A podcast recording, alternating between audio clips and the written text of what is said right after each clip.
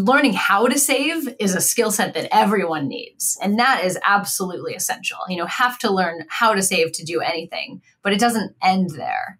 You know, you have to actually do something with that money, like putting it in a savings account. You're losing money over time by doing that versus investing it. So really taking people to that next step. And I think this is something we see with the genders too. Like women, we, we're, we're more cautious, we're more conservative. We want to have more money in savings. And so we talk to women all the time who have like thirty thousand dollars in their savings account and fifteen thousand dollars of credit card debt. And we're like, what are you doing? Use that to pay it off and then invest the rest.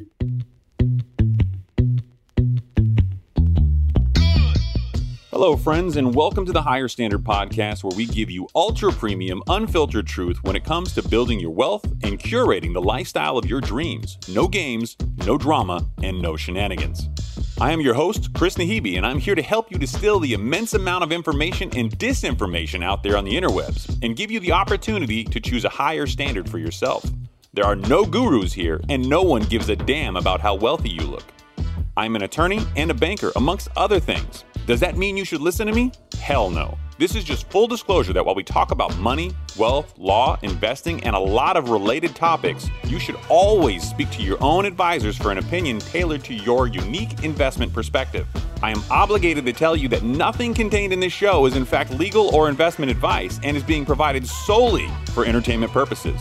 So sit back, relax your mind, and get ready for a different kind of podcast where we elevate your baseline in crispy, high-resolution audio. This isn't a different standard, it's the higher standard.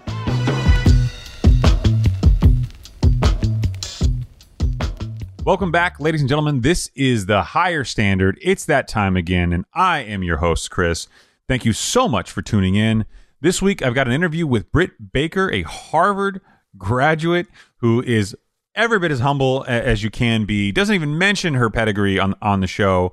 And I love the fact that what she did take the time to mention was the fact that this experience is one that predates her interest in the business. Like so many entrepreneurs, she is passionate about what she does and even did the same thing with her mother. So I love my mom. My mom was a huge influence on my life. In a lot of ways, most of my mentors were female. So when I heard there was an organization that she co-founded called the Dow Janes, I had to get into it, and not just because the name is exceptional. The Dow Janes is a financial education company that exists to get Women Plus in control of their money. They believe that Women Plus, with money, have more choices and louder voices, and you know that I feel exactly the same way. We all have louder voices when we have confidence when it relates to our financial position, and that is a sad but understated important thing in society that we don't talk about enough. The Dow Janes are on a mission to build the financial confidence of Women Plus around the world, and that resonates with me highly. This podcast wouldn't exist today if I didn't have the same passion and the same love. And frankly, I commend a group that has been able to grow and scale to the size the Dow Janes has to over sixty thousand members in such a short period of time, approximately two years. The conversation with Britt Baker was enlightening and really wonderful. It was like having a beer with an old friend, and I hope you enjoy it too. Britt, welcome to the show. I got to tell you, I was super, super excited to see you come up as a possible guest. And frankly, I was really, really excited to hear your story about how you got to where you are, how the Dow Janes got started. And and if you could kind of just give us a, a robust kind of intro into how you got to where you're at. Yeah, absolutely. Thanks so much for having us on. So let's see where to begin. Dow Janes. The name, I'll give you the backstory on the name, which is that my mom was in an investment club when I was a little girl, and they called themselves Dow Janes. And so it's an exceptional name. I gotta it's tell you. a great name. Yeah. So have to give credit where credit is due. So yeah. And that's, you know, as background, I grew up in a family where we talked about, we talked about money, we talked about investing, we talked about finances all the time. So that was kind of my story coming into it. And when I was living in the Bay Area as a post-college, post-grad school adult, a lot of friends started asking me about investing. They said like, how do I get invested? Or, you know, what does it mean to invest? And, you know, it's a lot of peers and friends and people in their early thirties who, you know, we should know that by now. We should have been taught that. And it's shocking how many don't, right? So many don't. I mean, yeah, most of us don't, and it's not their fault. You know, we're not taught this in the education system. So what I did was started a, a little club in my living room, kind of off the theme of my mom's investment club. And it was... I'm seeing some parallels here. I like it. All right. Exactly. Yeah. You know, it was a safe space to come and talk about money with your peers. And I would, you know, give a little PowerPoint on, you know, how to invest and what are stocks and bonds and diversification, asset allocation, you know, teaching these terms in a way that was easy to understand. And there was so much interest. You know, I would go to a, a dinner party or a gathering and someone was like, when is the next Dow Janes meeting? I want to be part of it. And it just grew organically. It was this like, you know, there was a, such a hunger for a place to talk about money with other women. Why do you think it was perceived to be a safe place? You think it's because it was, wasn't like a formal, you know, environment? It was just people hanging out, being social? Like, why, why were people so comfortable in that space? Yeah, I think one, it's like it was in my living room. Two, it was all women. So, you know, we talk about this a lot in our space. I mean, the financial industry was created by men for men. It's a very masculine world. And when you go to, to learn about it, it's you're trying to like sift through a lot of masculine energy. And so talking about finances in a women and a group of people who identify as women just makes it feel a little warmer. And it's sad. It's sad to say this, but you know, firsthand experience. I'm in banking and finance myself. I, I feel like it's just now starting to really get lift on the change. You know, being more appreciative uh, of women in the space. But for, and this is the sad part for me, at least my experience is most of the people in the business were actually women through the decades, but the ones at the top were almost always men. And I found that to be so crazy, but there are tons of, of, of great candidates out there. So you guys have this club, you have this group of people that are getting together. When do you decide that it's time to level that up into something tangible? Yeah, great question. So I was had kind of a side job. I was always just doing Dow Janes for fun. It was just a club. And then as I started, I had kind of like a moment of crisis of like, what is it that I really want to do with my life? And the thing I was doing wasn't it. It wasn't like the thing I wanted to dig into and get really good at. And again, this interest, this organic interest was peaking. And so I went to my best friend at the time, Lorian King, before we were business partners, and said, hey, let's, you know, you've done this before. You started an online business. Let's do this together. Let's put Dow Janes online and reach as many people as we can. Uh, and that was in October, right before the pandemic. Oh my gosh. Wow. So that was impeccably good timing, but kind of weird. Yeah. Yeah, exactly. And she was, uh, I always say eleven. She was like eight and a half months pregnant with her first kid. So not, you know, interesting time to start a business together. And we would have brainstorming sessions while she was in the bath and kind of like came up with the idea of what Dow Janes was over, you know, hot tub sessions and phone calls. Well, that sounds, that sounds exceedingly more interesting than half the meetings that I have with, with my teams. Um, although I will say they've increasingly involved pizza as of late, and my weight shows it. But um, so the original plan was to take those meetings that you guys had together and to build it up and to grow it. But that seems to have grown really, really fast in just what, almost a year and a half, two years? Exactly. Right? Yeah. So what are your product offerings now, and how how robust has this gotten for you? So our product offering has remained the same as when we first started. We have one product. It's called the Million Dollar Year. And again, we came with that name in the hot tub, what we're going to call it. And the way, I mean, for anyone who's, you know, starting a business or thinking about launching something, the way that we did it, and I share this with everyone, is we had twenty customer interviews where we had, we talked to people who were in the, we call it the O G Dow Janes, the living room version. We had an hour-long conversation with each of them saying, you know, what is it that you want? What are you looking for? What can we build that will serve exactly your needs? And that's how we created the Million Dollar Year. I love it. So, I mean, I guess, you know, with, with such a, a resounding success, and your website is beautiful. I, I've stalked your social media, which I guess makes me a little stalkerish, but, you know, it's the, that's the job. It, it seems like you guys have, have built quite a, an interesting brand. I mean, what are, what are the plans for the future? Do you guys want to build that as, as much as you can, or do you want to provide additional services, or are you solely going to be focused on, on, on females moving forward? I mean, because a lot of the videos that you see, I've seen your YouTube, for example, Those are those are exceptional, and I found a lot of value in those, and, and they really don't have a gender bias at all. Mm-mm. Yeah, not at all. And I mean, everything we teach is applicable to everyone. You know, it's not like we're teaching in a way that just women would understand. It's just the community we're trying to create is people who identify as women, but the material is universal. So I guess when I, one of the things I, I kind of noted when I was looking at your content, and I thought it was really interesting, is is that a lot of times a creator will go out there and they'll try to create their community, but you, just being women who have this interest, already really have this underlying community of people who have an interest but have been afraid to ask. How has the reception been, and how are people opened up to to, to asking those questions? Yeah, yeah, I love that observation.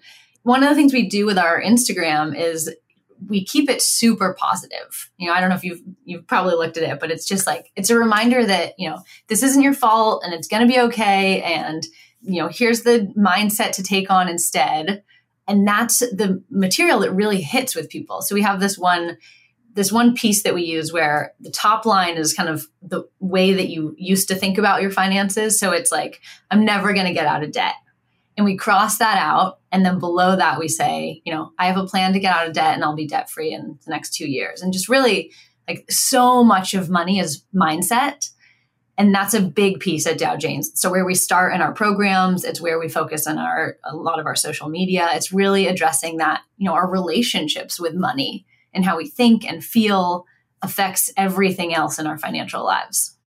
You know, I'll tell you, one of the things that's been shocking to me as I've gotten more and more down this path from just a personal curiosity perspective is how much of this is still not being taught in school, right? Like, you have these macro and microeconomic classes, but nobody teaches you about opening a credit card or managing your checking account, which used to be checkbook. But, you know, and nobody, you know, nobody teaches you how to buy a home, and nobody teaches you how to, if you get, you know, over leveraged, how to pay that off, and, you know, what your credit score is comprised of. And I think so many people get into this like Google search, and it gets very discouraging. So having somebody like you guys out there with a positive message to really deliver that is empowering. But how do you penetrate the market and get people to to show interest? Is it just the positivity, or is it because you guys are approachable, because you're authentic? I mean, what do you think the secret sauce is for you guys?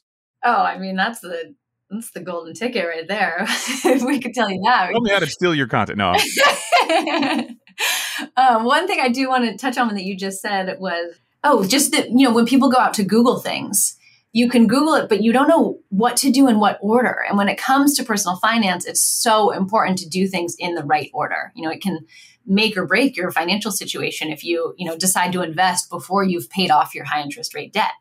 And people don't know those things. And so part of what we do is really teach step by step. And we break it down into bite-sized pieces so that they know they're doing the exact right things in the right order and can feel really confident about their path going forward. And that, that's a huge part of it. I think confidence and mindset, kind of like what you alluded to, has been a big deal. So many people that that I have talked to have had this like inner, even successful people. And I don't know if you guys have experienced this as well, but like I'll, I'll have people that have an outward, very successful life come to me and ask me very, very basic financial questions. And it's shocking to me that, that they had not figured that out yet. Absolutely. Yeah. I mean, the fact that this is not taught in schools, the fact that we don't learn the, the most basic, you know, we don't even need to teach real estate, but just teach, you know, opening a credit card and, you know, managing how to use a credit card. That would be, you know, a prerequisite for anyone getting a credit card. And we'd save a lot of issues with debt in this country. Yeah. So, you know, and that's another thing too, is, is that the way we think about debt is is so toxic, but yeah, you can go online and find positive articles about things like arbitraging debt and how to use it, and the wealthy use it to get wealthy, and, and, and kind of like baby steps. But that would be kind of one of those things at the end, but it's hard to go online in the zeitgeist that's the interwebs and try to find some rationale or understanding. So, so your organization now, you know, you guys are, you guys are teaching this stuff, you guys have content out there, you're creating.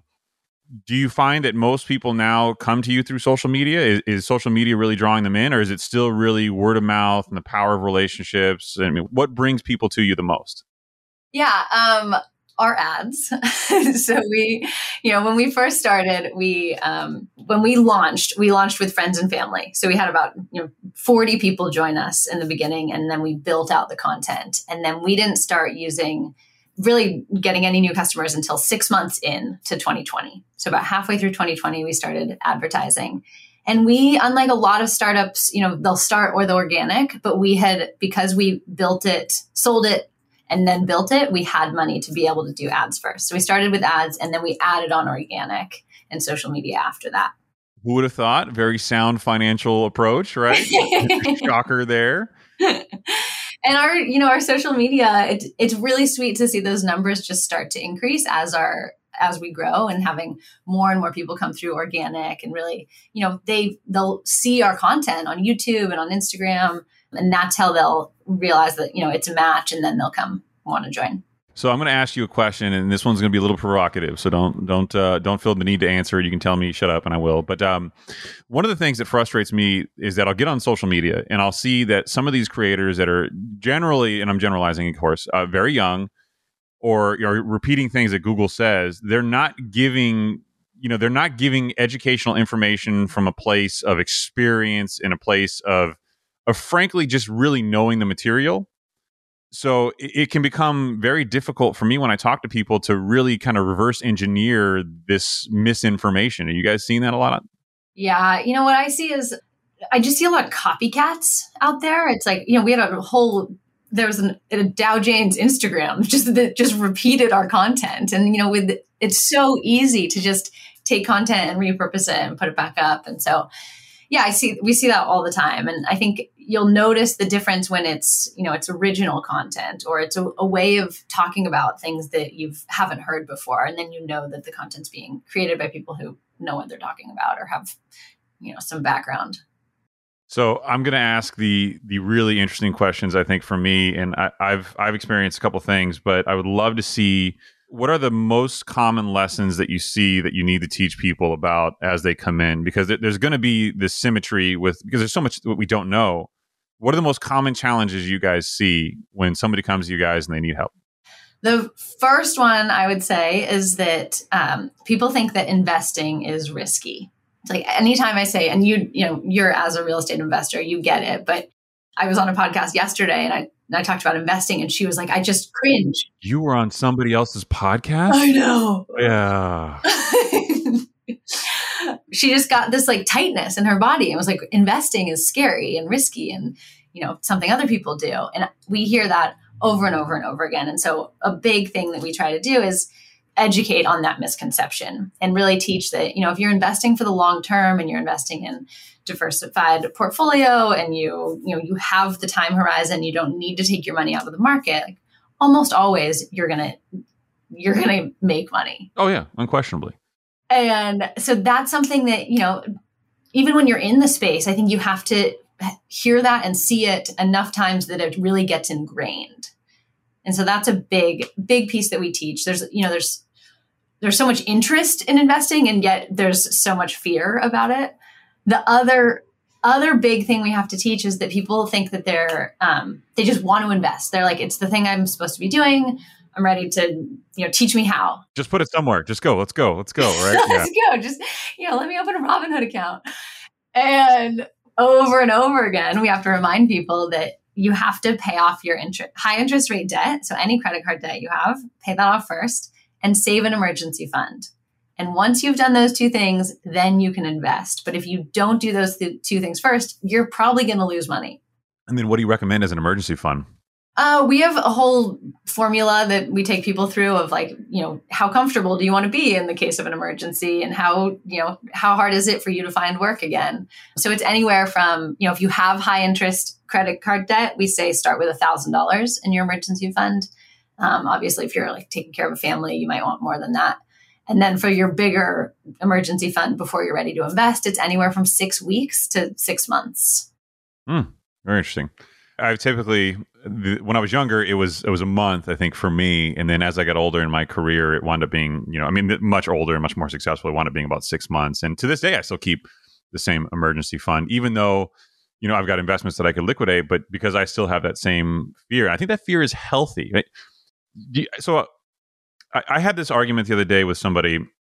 We have traditionally been brought up in American culture to believe that you have to save and, you know, have that money under your mattress and you have to do all these things. And and I, I'm an executive at a publicly traded bank. We want people's money in savings, and there's some value to that. But I think the people are starting to appreciate that saving is not going to get you there. And saving is going to get you nowhere. You have to un, you have to really take people and, you know, tell them that, hey, I know your mom and dad preach this, but that's not the way. That that's got to be challenging, right? Yeah, I mean, well, and it's nuanced too, because of course, you know, savings, learning how to save is a skill set that everyone needs. And that is absolutely essential. You know, have to learn how to save to do anything, but it doesn't end there. you know, you have to actually do something with that money, like putting it in a savings account. You're losing money over time by doing that versus investing it. So really taking people to that next step. And I think this is something we see with the genders too. Like women, we, we're, we're more cautious, we're more conservative. We want to have more money in savings. And so we talk to women all the time who have like thirty thousand dollars in their savings account and fifteen thousand dollars of credit card debt. And we're like, what are you doing? Use that to pay it off and then invest the rest. Well, and I'll say that my experience with women in the industry, all of my mentors have frankly been women, and including my mom, mommy, I love you. You know, it's shocking to me that more women aren't in the financial planning sector, um, which has historically been a male-dominated industry, because women, for, as far as my experience, have had a better apt. They're better at it. They have a better aptitude for it. I think it, maybe it's the way we raise, you know, genders in a society, but women have a better ability in in most cases to plan and to think ahead in that way. Absolutely. Yeah. And we're, you know, we're, we're not trying to like gamble in the stock market or treat, like try to make a quick win. We're much more steady. And that's, you know, that's how you win in investing, is just, at least with our approach, is, you know, long-term holding on. Well, I mean, it, it doesn't have to be your approach. I mean, you could look at Warren Buffett and, you know, and his, his business partners and, and everything they've ever said in every shareholder conference has always been like, look, you can throw your money into investments, or you could put it all into low-cost index funds and ride the market over time. And what I tend to tell people is, if you look at, you know, Warren Buffett, the overwhelming majority of his money was made in the last, you know, decade, decade and a half of his life. Mm-hmm. Which, you know, we all we all want to, you know, have nice cars and go really expensive places and have great vacations. But, you know, sometimes things take time, right? So going on the same provocative question list, I, some of this stuff is just morbid curiosity. But I find that a lot of social media in general has impacted the next generation. So a lot of the people that we're talking to, while a lot of them are thirty and forty years old and they still have the same questions, and I find that, that to be good, they're ready to hear the message, I think, a little bit more than the younger generation, call it twenty to maybe even early thirties, in some cases younger.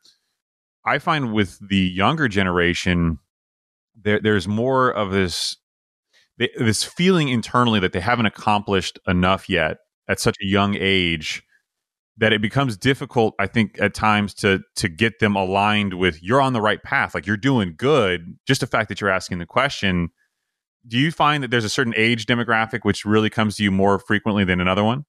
Yeah, absolutely. It's, you know, with finances, there becomes an urgency. And that urgency we've seen doesn't really hit until mid-thirties. So it's either mid-thirties where people are like, oh, I'm in my thirties. I probably need to t- start taking care of my money. And so they'll come to us. The other kind of life scenario where we a lot of find a lot of people is post-divorce. And so they're realizing, you know, they're on their own when it comes to finances for the first time and just want some support. So that's these life circumstances, either being your age, your, you know, marital status, or being in loads of debt and realizing, okay, I've got to do something about this. Where do I even begin? And that all happens in like thirties and forties, fifties even as well. Yeah, it's shocking to see how far we a lot of people will go in life before they really even think about the investments. Because I mean, so when you think about the the American dream, right? Life, liberty, pursuit of happiness, right? Pursuit of happiness originally meant ownership of property, and we all aspire to like, I'm just going to buy this, and that that's the that's the dream. But I think more and more that dream's evolving. I think it's more than just owning property, right? It's it's owning your life. It seems like maybe vacations. It's freedom. Yeah, it's financial freedom. It's the, you know, the ability to do what you want with your day because you have enough money. Ah, uh, yeah. And then the irony is, I can tell you have this passion too, because clearly that's how the Dow Janes started, right? Like you were super passionate about what you do, and it was it was kind of like that side hustle hobby thing that really evolved. And I found that entrepreneurs who are really successful, it's a dual-edged sword. They have this like passion and joy about what they're doing. It becomes something that they love doing, and then you get immersed in it. But then you're not taking the freedoms and liberties because you're so immersed in it, right? When was the last time you went on vacation? I mean, this is, I will give you the full story here, because this is actually, I'm like kind of an anomaly when it comes to being an entrepreneur. And I'm so grateful to have a business partner because we have a really good balance. So last vacation I went on was last week. I went to Mexico for my birthday. Look at you. Happy belated birthday. Thank you so much. And I'm actually leaving for Costa Rica on Tuesday for five weeks. Okay, now I'm pissed off. Seriously? So, and it's because, you know, we have, you know, my business partner's been on maternity leave for two months. So I've been running the business. She'll be back on February first. She'll be running the business, and I'm going to work remotely from Costa Rica and serve. Awesome. Yeah, but you're still you're still working though. I mean, let, let's be honest. In today's remote world, that that's still working, right? You're not like off for like five weeks. I mean, does this count? You know, I'm gonna like do podcast interviews. This is so fun to me. This is hard work. I don't know about you, but I'm, I'm over here. It's probably the six tons of caffeine that I've had, but um, so. So, yeah. Okay, so you, you and your partner have this this wonderful equilibrium and you guys can go off and, and, and do your thing. And but that's also, but look what you just said. You said you're going to go on, on vacation for several weeks, right? But while you're there, you're going to be doing things that you don't consider to be work. This is work. This is promoting your brand. And that's that's the love of the business that makes work feel like it's not so bad, right? Mm-hmm, mm-hmm. How do you teach your, your clients that? How do you get them to appreciate that? Yeah, yeah, that's a good question. Yeah, I mean, the first thing I guess would be finding something that you love. And we have a lot of lot of entrepreneurs who are, you know, they're healers and they're body workers and they're musicians and they're artists and they're, you know, it seems like a lot of them, coaches, ton of coaches, you know, people are really doing work that they care about. And that's, you know, that seems like it's happening more and more as we go down in generations, like influencers, you know, people who are doing work that they're like, didn't that work didn't exist twenty years ago. Oh, not at all. And I think a lot of stuff that's going to exist, frankly, ten years from now is going to be vastly different than what we're experiencing now. Yeah. I know that you're in this space and I, I've, I've got a lot of like really technical questions, which may bore some of the audience, but it's my show. So what? Um, so I know that in this space right now, a lot of people are doing things like going to Robinhood or going to these like online trading apps, and they're starting to invest that way. And I'm using air quotes for those of you who can't see me. I personally have felt, and I want to hear your opinion on this, that you really can't replace the human element of somebody knowing your financial position. And it really should be you. But a lot of times people will go to financial advisors for it and whatever. But we have to take a certain level of ownership of our financial perspective. And I think there's this weird reliance on technology doing the work for us. You see that a lot? Mm. Yes, we see this all the time. And I it's hmm, I want to go in two different directions with this conversation because I'm also not a fan of financial planners. Ah, there you go. Okay. Tell me why. I'm not I'm not saying I disagree, but I just want to hear your opinion. So, you know, they make their their businesses based on, you know, beating the market and charging you one percent to do so. But overwhelmingly, they don't beat the market and then they just charge you one percent for something that you could have done by investing in a low-cost index fund. So uh, okay. All right. It eats away at your at the value of your investments over time. You know, it can be it can be worth like a million dollars in fees, what you could have gotten by investing those fees and letting them grow over time. So that's one piece. But I get that there is value in having, you know, if you're the type of person who needs a financial advisor to keep you invested, to keep you from pulling your money out of the market, then they're probably worth their fee. For people who are self-motivated or have the self-control to stay in the market, I would say low-cost index funds day over day. Then there's the conversation about, you know, robo-advising and um, and these platforms. You're going to be surprised how much I don't disagree with anything you just said, but I'm going to let you go and then I'll tell you why. Let's go ahead. Okay.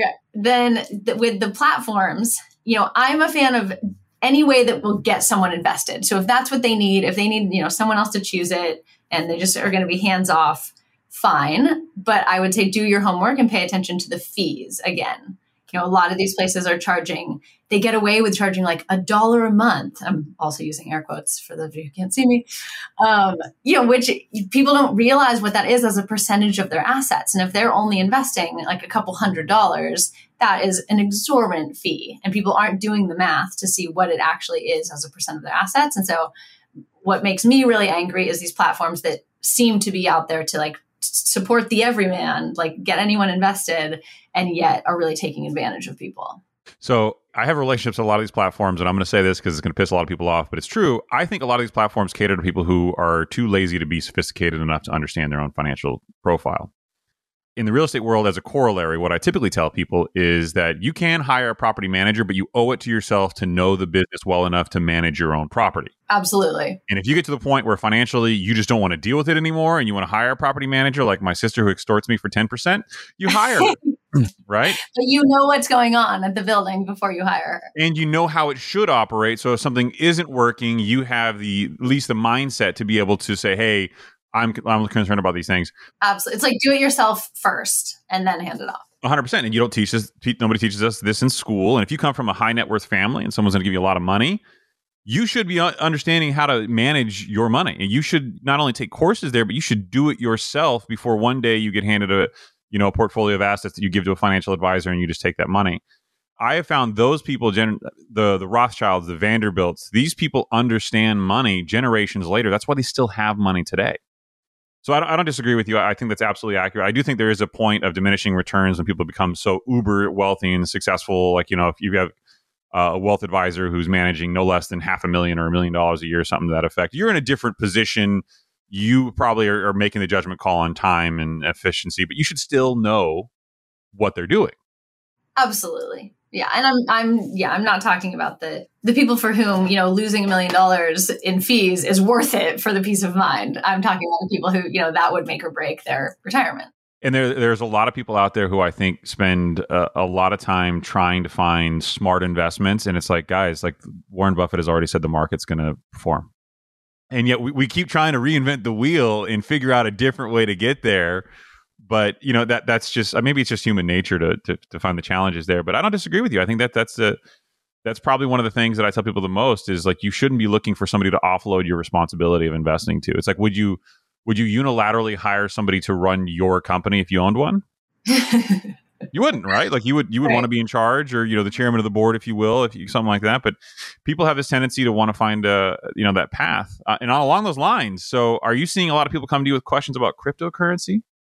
Yes. Yeah. Yeah. That's um, not as much. There was kind of like this phase, this like couple week window where it was just all these crypto questions. Yeah. Right now we're in like a second crypto winter. So I'm pretty, pretty sure it's not the same questions. Exactly. Right? It's like, good thing I didn't invest. No. You know, my business partner and I both got into it in the past couple months, past six months, just to like know it and learn it.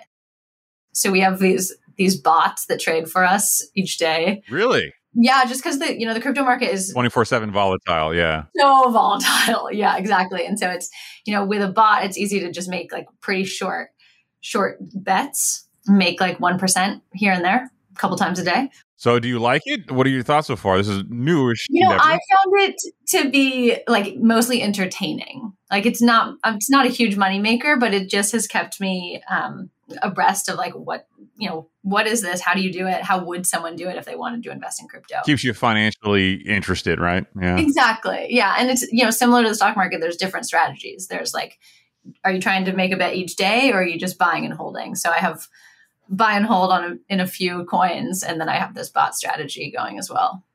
But it's not something we teach in our program right now. Yeah. Well, I wouldn't teach it either. I think just because where the markets are at and it's volatile. I actually just saw something this morning talking about how Biden was suggesting that cryptocurrency regulation is coming. You may not have an answer to this, but I'm going to ask you a question that I don't think anybody's got an answer to, uh, but it's more opinion than anything else. I've often wondered why the United States cryptocurrency is undermining, you know, government-sponsored currency, fiat. And it, it's really a threat to kind of the traditional U S banking system in a lot of ways. But, you know, I, I can respect that banks are getting into the space. We're a bank. We're in the space a little bit.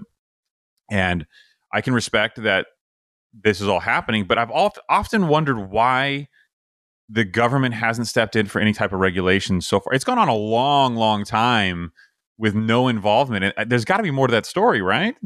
Well, I mean, the the nature of it is decentralized. And so once it becomes regulated, does it lose its power? Well, I, you know, I don't know. I, I can't think that it does. If you're a fan of like things, and for those of you listening, I think I've always said that my value, I think for all of this is really the blockchain, not so much the cryptocurrency itself. I think titling and ownership is really where the money is going to be made at. But I don't know. I, I really don't know. It, there's a lot of things that are decentralized in Robinhood's platform, and you know they seem to be flourishing if if they're a proxy for the market, although it's very different. But they have S E C regulation. But this, you know, it's just the consumers treated differently. Yeah. Yeah. It's it's a tricky space. I'm, I'll be very curious to see what happens. My yeah, my brother is um, does a lot of emerging market investing and is building a port in Nigeria right now and is trying to raise money. And there's a lot of fear about you know what's going to happen to the local currency. And so he's starting a project to couple basically you know blockchain crypto investing overseas to de-risk investing. there's a lot of beer conversations to be had there with that, with that guy. So I'm, I'm building a, something in Nigeria. Doesn't sound like a low risk endeavor, but um, so, okay. So you have this model, you have people that are, that are, that are learning, that are growing. A lot of people get into this kind of mindset where they want to monetize so many different aspects of what they're doing. It sounds like you and your partner are really focusing on the brand value and delivering this product in a really, really professional way. It seems infinitely scalable. I mean, wh- wh- where would you like to see yourself in three years? The way the, let's see, what is it right now? twenty twenty-two? Yeah. What we talk, where are we? Um, our goal was to get ten thousand uh, people who identify as women invested by twenty twenty-five. Um, I think we're probably going to blow that number out of the water. We have. I would, I would say you have to. I mean, given yeah, we like didn't realize how ambitious we could be when it was twenty twenty-one. But really, it's just reaching more people with this with this education that everyone should have gotten in schools. So, how many? You know, we teach. It's not just U S. We have people in Australia, Canada, the U K. You know, all over, because personal finance, it's universal. These things we're teaching, you know, there are retirement accounts in the U S and in Canada. And so really just meet, reaching as many women as we can with this education so that to level the the gap, the wealth gap, the opportunity gap, really give women the same opportunities for financial freedom as anyone else. And I mean, so you've been doing this, you know, for some time now, prior, obviously, to the Dow Janes being formalized. You guys were doing it for a long time. Have, have you got, you know, success stories that have come out of those original like group of people? Like, you know, how, how have they turned things around? How have they grown? Like, what do those stories look like? Oh my gosh. It is, you know, my heart just explodes when I see the success stories of people increasing their net worth by eighty thousand dollars since they've been in the program, paying off thirty thousand dollars of credit card debt, you know, being able to divorce their partner who, you know, was abusive in whatever way, because they now have the financial security to be able to do so. People leaving their jobs and starting doing what they really want to do because now they have the stability to do it. Having a security fund to, or an emergency fund to take care of their autistic son. It's just like the stories of, you know, what they're able to do. That, I mean, that's just the financial piece. The other piece is the confidence, like hearing people, just the change in their tone of voice after they go through the program of what they believe about themselves and how much clarity they have around their finances and, you know, what is open to them afterwards. It really is crazy how much people tie their personal happiness and their confidence to their, this unspoken about financial position.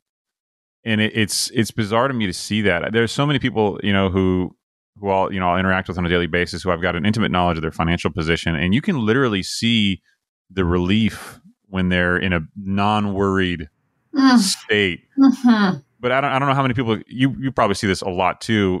I can't count. I and there's every single day I'll see people and I'll look at their financial position and then their personalities will I'll I'll get it. Yeah. Like you carry that stress visibly, but we just don't articulate it as I'm worried about my money. Absolutely. Yeah. It's such a weight. You know, it's the thing that keeps people up at night that just causes this background stress all the time. And getting, you know, freeing that and letting people like show up in the world as themselves, doing what they really want to do. That's, that's what we want for people. Yeah. And I will say, you know, we've dealt with high net worth clients. Uh, we've dealt, dealt with celebrities uh, we, all the way down to people who are just starting off in high schools and colleges. We've done courses and stuff on, on very similar financial literacy. And and I can tell you that, uh, you know, honestly, the worries are the same. They're just different numbers and, mm-hmm. and different dynamic. But we are really failing in every country, but in, in American culture and in general, we are really failing at raising our, our children to appreciate and value having a good financial background. It could bring, I mean, we just don't, we don't give them the skill set to do it. And then here we are as adults, you know, in thirties and forties, figuring stuff out for the first time. It's overwhelming. Yeah. I mean, there's, there's both. We don't, we don't equip our children with the knowledge to be able to create the life of their dreams, but we also just expect them to. There's this expectation of success and achievement. Um, and so it's both like, having high expectations without giving them the foundation that they need that just sets people up for, for failure in that way. So I want to be mindful of time. Uh, I, you know, we typically keep it to about forty, forty minutes or so, but I also want to kind of tap you a little bit on some things that, so if you bear with me for a couple minutes more, I, I promise I won't pepper you all day long with questions. I love asking people in your position who spend a lot of time with people, you know, where do you think the economy is going? Right now, we're in a very, very weird time. It's unprecedented in a lot of ways. Like, what do you think is going to happen? And then what are you telling people who come in to see you who may be worried or maybe overly optimistic or whatever it is, their perspective? Like, what what is your outward shtick here? Well, I'm not in the, I'm, I don't give investment advice. There's a caveat it there. You know, we're in the education space. So the, you know, number one thing I would say is if you're invested, just hold tight. Uh, don't take your money out of the market. That's why you have an emergency fund. Um, follow Warren Buffett's instructions. And you, it's, it is a weird time. It is, you know, potentially the end of this bubble we've been in. It's really, it feels very uncertain. And so I would say that this is a great time to make sure you have your emergency fund and that you're, you know, taken care of in the ways that you need to. And, you know, you may, this may be a great time to get invested. Um, and otherwise, yeah, just protect yourself, be, be more cautious than you would otherwise be. Yeah, I, th- I think the message I've been trying to give people is similar, just being proactive. You know, inflation going up seven percent is being felt by a lot of people. Um, and I, I think that when people start to feel the pressure, it starts to become a little more real. And it's a great time for educators such as yourself to to be out there delivering such a positive message because people need to hear it and they're feeling it. Uh, but what I, I think it is, is it's an unprecedented time in, in our history. You know, artificial interest rate deflation, you have... you know, a pandemic, which nobody has ever really, uh, at least in living culture, has appreciated, unless you want to go back to like the Spanish flu, maybe that was similar.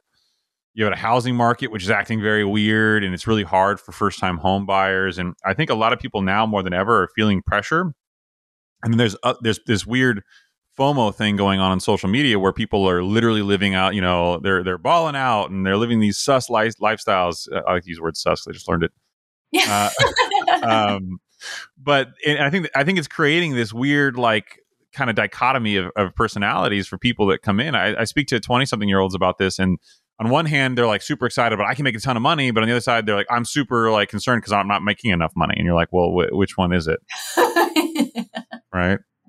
Yeah, yeah. I mean, that is that is a piece I'll say. Just, you know, there is more opportunity today than ever to make a lot of money if that's what you want to do. You know, with the world being online, being able to, you know, advertise in any country, uh, it's it's an easy time to build a business. Well, ending on a resoundingly positive note, like the rest of your message, sounds like the perfect opportunity. Britt, I, I can't thank you enough for coming on. Uh, before I let you go, please tell them all where to find you. All this information will be in the show notes and will actually actually be uh, in the newsletter that we send out as well. So everybody will have plenty of access to it. But if you could, let them know. Awesome. Yeah. Go to dow janes dot com. From there, you'll find a link to our free masterclass called Think Like an Investor. That's where you'll get all the nuggets of exactly how to be thinking about this sort of thing in a step-by-step approach. Um, you can also find links to our Instagram and YouTube on our homepage, dow janes dot com.